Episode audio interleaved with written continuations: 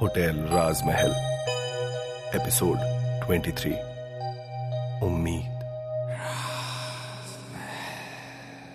वहीं होटल की हल्की सी रोशनी के बीच विशाल ने देखा, ये वही लड़की है जिसे अभी कुछ देर पहले कास्टिंग के नाम पर डायरेक्टर संजय दीवान ने उसका फ़ायदा उठाया था।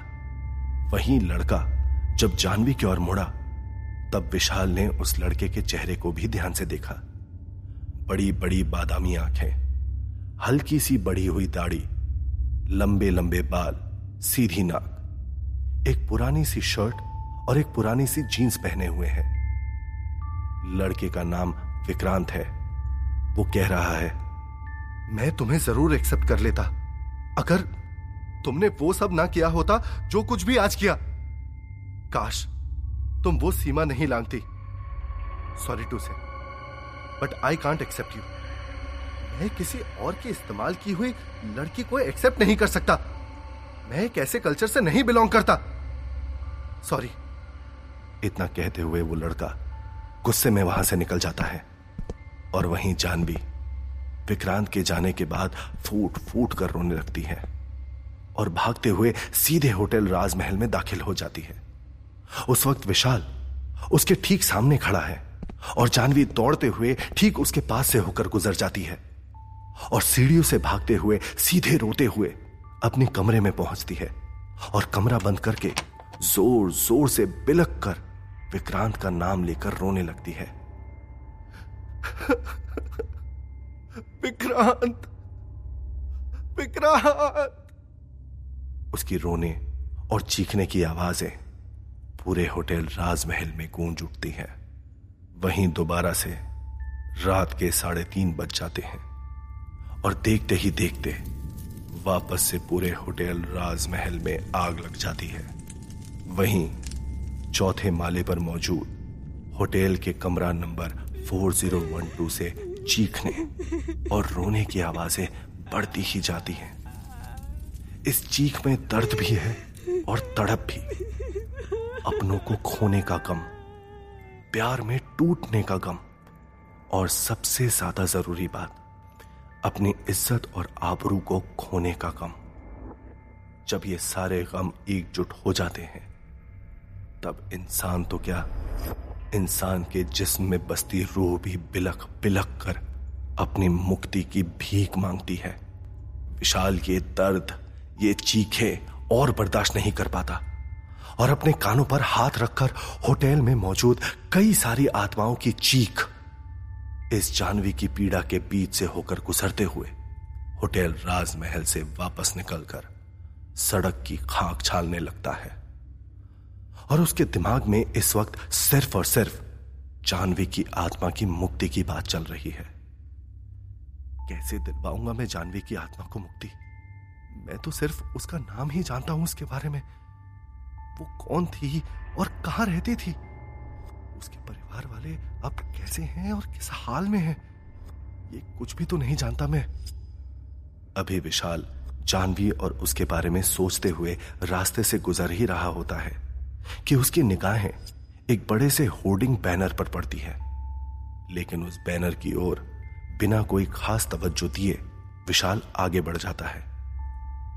तभी कुछ कदम आगे बढ़ते हुए विशाल के कदम अपने आप कुछ सोचते हुए ठहर जाते हैं और वो वापस से मुड़कर उस बड़े से होर्डिंग की ओर देखने लगता है। ये एड एक टूथपेस्ट के नए ब्रांड का एड है, जिसमें एक लड़का जो बेहद हैंडसम है और जो मुस्कुराते हुए एक शानदार पोज देकर टूथपेस्ट को पकड़े एक सुंदर सी लड़की के बगल में खड़ा है। उस होर्डिंग में मौजूद ये मुस्कुराता हुआ चेहरा विशाल को कुछ जाना पहचाना सा नज़र आता है। विशाल अभी जानवी के ख्याल को लेकर डिस्टर्ब था। इसलिए उसे अपने दिमाग पर थोड़ा ज़ोर डालना पड़ता है। लेकिन तभी इस बड़े से होर्डिंग में मौजूद लड़के की बादामी गोल आँखें और सीधी लंबी नाक विशाल को याद आ जाती है कि उसने इस चेहरे को कहाँ देखा है। अरे, ये तो विक्रांत है। अभी अभी जिसे मैंने होटल राजमहल में देखा। इसका मतलब ये आज भी बस एक स्ट्रगलिंग मॉडल ही है। क्या जानवी के बारे में मुझे विक्रांत से कुछ पता चल सकता है? इस बारे में सोचकर विशाल खुद से ही बड़बड़ाता जाता है। लेकिन ये विक्रांत मुझे कैसे मिलेगा? कैसे कैसे कैसे? तभी विशाल के कान में मुरली फुसफुसाता है। अबे नीचे देख नीचे। तभी उस बड़े से होर्डिंग के नीचे मौजूद एड एजेंसी के नंबर को देखकर विशाल के दिमाग की बत्ती जल उठती है। विशाल खुशी से चहकते हुए बोलता है थैंक यू बंसी। तभी फटाक से मुरली ने बुरा मानते हुए बोला अबे मैंने बोला है मुरली ने। यह सुनकर विशाल मुस्कुराने लगता है। इस एड एजेंसी के नंबर के बेसिस पर मैं पता लगा लूँगा। कि ये विक्रांत आजकल क्या करता है और ये मुझे कहा मिल सकता है? विशाल जल्दी से अपने काम को और आसान करने के लिए इस बड़े से बोर्डिंग की एक तस्वीर भी खींच लेता है और जल्दी से घर पहुंचकर विशाल सुबह सुबह ही चाय पीकर अपनी थोड़ी थकान मिटाते हुए उस एड एजेंसी, जिसका नाम मंत्रा एड एजेंसी है, के पते पर पहुँच जाता है। विशाल एड एजेंसी में दाखिल होता है और सीधे रिसेप्शन डेस्क पर पहुंचकर वहाँ मौजूद अटेंडेंट लेडी से पूछता है excuse me miss my name is Vishal लड़की विशाल के चेहरे की ओर देखकर उससे पूछती है yes Vishal how can I help you Vishal अपनी भारी आवाज़ में कहता है, जी, दरअसल मैं यहाँ पर एक्टर विक्रांत का नंबर लेने आया हूँ। मुझे उनको अपनी एक आने वाली फ़िल्म के लिए कास्ट करना है। वो लड़की कहती है श्योर सर, और विक्रांत का नंबर विशाल को दे देती है। विशाल थैंक यू बोलकर जल्दी से वहाँ से निकल जाता है। वहीं कुछ देर बाद, उस एड एजेंसी से निकलने के साथ साथ विशाल सामने से विक्रांत को कॉल करके पूछता है हेलो विक्रांत? सामने से विक्रांत जवाब देता है, जी हाँ बोल रहा हूँ। आप कौन? विशाल ने जवाब दिया मैं एक प्रोड्यूसर हूँ। मैं इन दिनों एक इंटरनेशनल प्रोजेक्ट पर काम कर रहा हूँ, जिसके लिए मुझे लीड फेस के तौर पर आपकी ज़रूरत होगी। जैसा कि हम जानते हैं कि विक्रांत एक स्ट्रगलिंग एक्टर है, इसलिए यह खबर सुनकर वो खुशी खुशी राज़ी हो जाता है और फिर फ़ोन पर विशाल को अपने घर बुला लेता है। वहीं सुबह करीब 11 बजे के आसपास विशाल बड़ी गर्मजोशी के साथ विक्रांत से मिलता है। दोनों कॉफ़ी पीते हुए आपस में बात करने लगते हैं। वहीं विशाल विक्रांत के साथ अपने फेक इंटरनेशनल प्रोजेक्ट की स्टोरी डिस्कस करने लगता है। विक्रांत तो कहानी ऐसी है। यह कहानी एक यंग एंड ब्यूटीफुल लड़की के बारे में है, जो एक्टर बनने के लिए अपने घर तक को छोड़कर चली आई। फिर बाद में एक बड़े फ़ेमस से डायरेक्टर ने उस लड़की को अपनी फ़िल्म में लीड एक्ट्रेस का झांसा देकर कास्टिंग काउच का शिकार बना लिया। ये सब कहते हुए विशाल बड़े गौर से विक्रांत के हाव भाव पर बारीकी से नज़र बनाए रखे हुए है। कास्टिंग काउच के इंसिडेंट के होने के बाद जहाँ लड़की वापस अपने घर नहीं लौट सकती, वहीं ये सब होने के बाद उस लड़की के बॉयफ्रेंड तक ने उसका साथ नहीं दिया। उसने उसे ठुकरा दिया और कहा कि मेरे परिवार वाले ऐसे नहीं हैं। मैं एक ऐसी लड़की को एक्सेप्ट नहीं कर सकता, जिसका कैरेक्टर अच्छा नहीं है, जो मजबूरी के नाम पर किसी के साथ भी सोने को तैयार हो जाए। ये सुनते ही विक्रांत भौचक्का रह जाता है और विशाल की कहानी में खोस आ जाता है।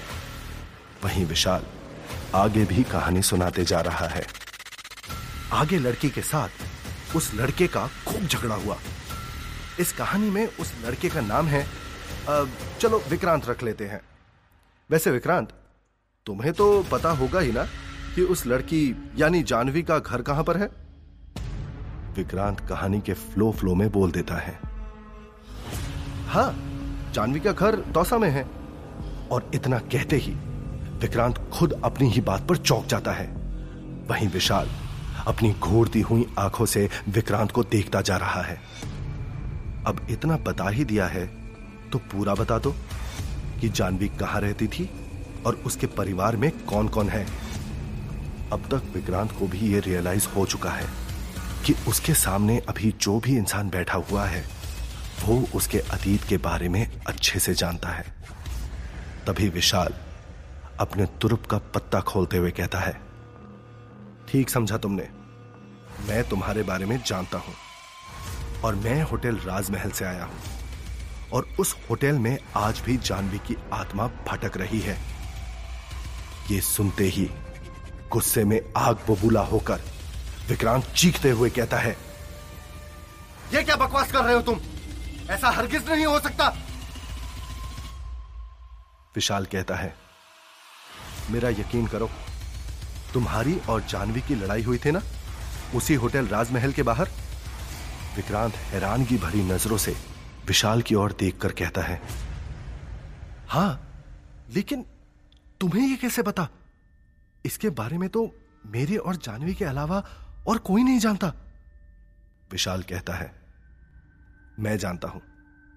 मैं उसी होटल राजमहल में रिसेप्शनिस्ट का काम करता हूँ और आज भी जानवी की आत्मा उसी होटल राजमहल में फंसी हुई है। उसे मुक्त कराना है। प्लीज़ प्लीज़ हेल्प करो मेरी। विक्रांत अब भी यह सब कुछ यकीन नहीं कर पा रहा। वो सवाल या नज़रों से पूछता है। लेकिन लेकिन ऐसे कैसे हो सकता है? वो होटल तो कई साल पहले जल चुका था। विशाल समझाते हुए कहता है, हाँ, वो होटल सात साल पहले जल चुका था। लेकिन वो होटल दोबारा से एक बार फिर खड़ा हो गया है। और जानवी के साथ हर रात वही दरिंदगी होती है। प्लीज़, मेरी हेल्प करो। निकाल लो उसे उस नरक से। उसे मुक्ति दिलाने में मेरी मदद करो। चाहे कुछ भी हो, एक वक्त पर तुम उससे प्यार करते थे ना? वो तुमसे कितना प्यार करती थी? कम से कम अपनी मोहब्बत के बारे में सोचकर मेरी हेल्प कर दो। विक्रांत पूछता है, लेकिन तुम चाहते क्या हो? मैं कैसे तुम्हारी हेल्प कर सकता हूँ? विशाल कहता है, तुम बस ये बता दो कि दौसा में जानवी के माँ बाप कहाँ रहते हैं? विक्रांत कुछ याद करते हुए बताता है दौसा में बंदी कुई नाम की एक जगह है, जहाँ जानवी के परिवार वाले राठौर फैमिली से बिलोंग करते हैं। उनके गाँव में आटे की चक्की की एक बड़ी मशीन है, जो जानवी के पापा की ही है। राठौर नाम से कुछ दुकान का नाम है। शायद सात साल के बाद भी वो जगह अब भी बरकरार हो। बंदी कुई जाने पर तुम शायद उनके परिवार वालों के बारे में पता लगा सकते हो। ये सुनकर विशाल की आँखों में कुछ राहत दिखाई देने लगती है, क्योंकि उसे उम्मीद की एक नई किरण मिल चुकी है। और फिर वहाँ से सीधे विक्रांत के घर से निकलकर विशाल अपनी नई मंजिल यानी बंदी कुई के लिए निकल जाता है। और सीधे जयपुर से बस पकड़कर दोपहर के करीब साढ़े तीन बजे वहाँ पहुँचता है। विशाल के साथ हर पल, उसकी हर मुसीबत में साथ देने के लिए बंसी और मुरली भी मौजूद है, जो साय की तरह हमेशा उसके साथ साथ चलते जा रहे हैं। सीधी धूप पड़ने पर बंसी झल्लाते हुए कहता है, अरे विशाल, अपने साथ क्या एक छोटा सा छाता लेकर नहीं चल सकते थे? धूप में और ज़्यादा सावला हो जाऊँगा। वही मुरली बंसी का मज़ाक उड़ाते हुए कहता है देखो मर जाने के बाद भी इसे अपने थोबड़े की पड़ी है। इतना कहकर विशाल और मुरली दोनों हंसने लगते हैं। वही बंसी मायूस हो जाता है। वहीं थोड़ी देर बंदी कुई में पूछताछ करने के बाद विशाल सीधे उस चक्की मशीन के पास पहुँचता है जो एक घर के साथ ही अटैच होती है। वहाँ विशाल को एक बूढ़ा सा आदमी दिखाई देता है जो तकरीबन सत्तर के लपेटे में है। उस बूढ़े आदमी को देखकर विशाल थोड़ी हिम्मत के साथ उससे पूछता है जी काका आ, क्या आप ही चंद्रभान राठौर जी हैं? वो बूढ़ा आदमी विशाल की ओर घूर कर देखता है। जैसे कि जानना चाहता हो कि वो कौन है और यहाँ क्यों आया है और उसे कैसे जानता है। चंद्रभान विशाल की आँखों में घूरते हुए अपनी रौबीली मगर थोड़ी सी थकी आवाज़ में पूछता है, तुम कौन हो और मेरा नाम कैसे जानते हो? विशाल कहता है, मेरा नाम विशाल है और मैं होटल राजमहल से आया हूँ। मुझे आपकी बेटी के सिलसिले में आपसे बात करनी है। चंद्रभान कहते हैं, बेटी, उस लड़की को मेरी बेटी तो कहना नहीं। जो अपने बूढ़े माँ बाप की इज़्ज़त उछालकर उन्हें छोड़कर चली गई थी। और तुम भी यहाँ से निकल जाओ, अगर तुम उसकी वकालत यहाँ करने आए हो तो क्योंकि वो सात साल पहले ही मर चुकी है। वैसे हमारे लिए तो वो कब की मर चुकी थी? काका मैं उसकी वकालत करने नहीं आया। मुझे सिर्फ़ इतना कहना है कि आपकी बेटी आज भी अपने माँ बाप से मिलने के लिए तड़पती है। ये सुनकर चंद्रभान बौखला जाता है और गुस्से में विशाल को कहता है, सात साल पहले उसी होटल राजमहल में जलने से उसकी मौत हो गई थी। फिर वो हमारे लिए कैसे तड़प सकती है? विशाल लगभग गिड़गिड़ाते हुए कहता है काका, मेरी बातों पर यकीन नहीं होगा, लेकिन मैं सच कह रहा हूँ। आप प्लीज़ कल सिर्फ़ एक बार टाइम निकालकर आ जाइए रात 11 बजे होटल राजमहल में। मेरी ये विनती है आपसे। वहाँ आकर आप सब समझ जाएँगे। चंद्रभान अपनी अकड़ भरी आवाज़ से विशाल को कहता है, नहीं आना है हमें, कहीं नहीं आना। आपकी बेटी सिर्फ़ एक बार आपको देखना चाहती है। क्या आप अपनी बेटी के लिए इतना भी नहीं कर सकते? चंद्रभान चिल्लाते हुए कहता है चुप करो। उसने पूरे गाँव में हमारी नाक कटा दी थी। हमारी इज़्ज़त और आबरू पर लालचन लगा दिया था। वहीं ये सब शोर सुनकर चंद्रभान की पत्नी लाजवंती देवी भी घूंघट काढ़े हुए दरवाजे से झाँक कर उन दोनों की बातें सुन रही होती है।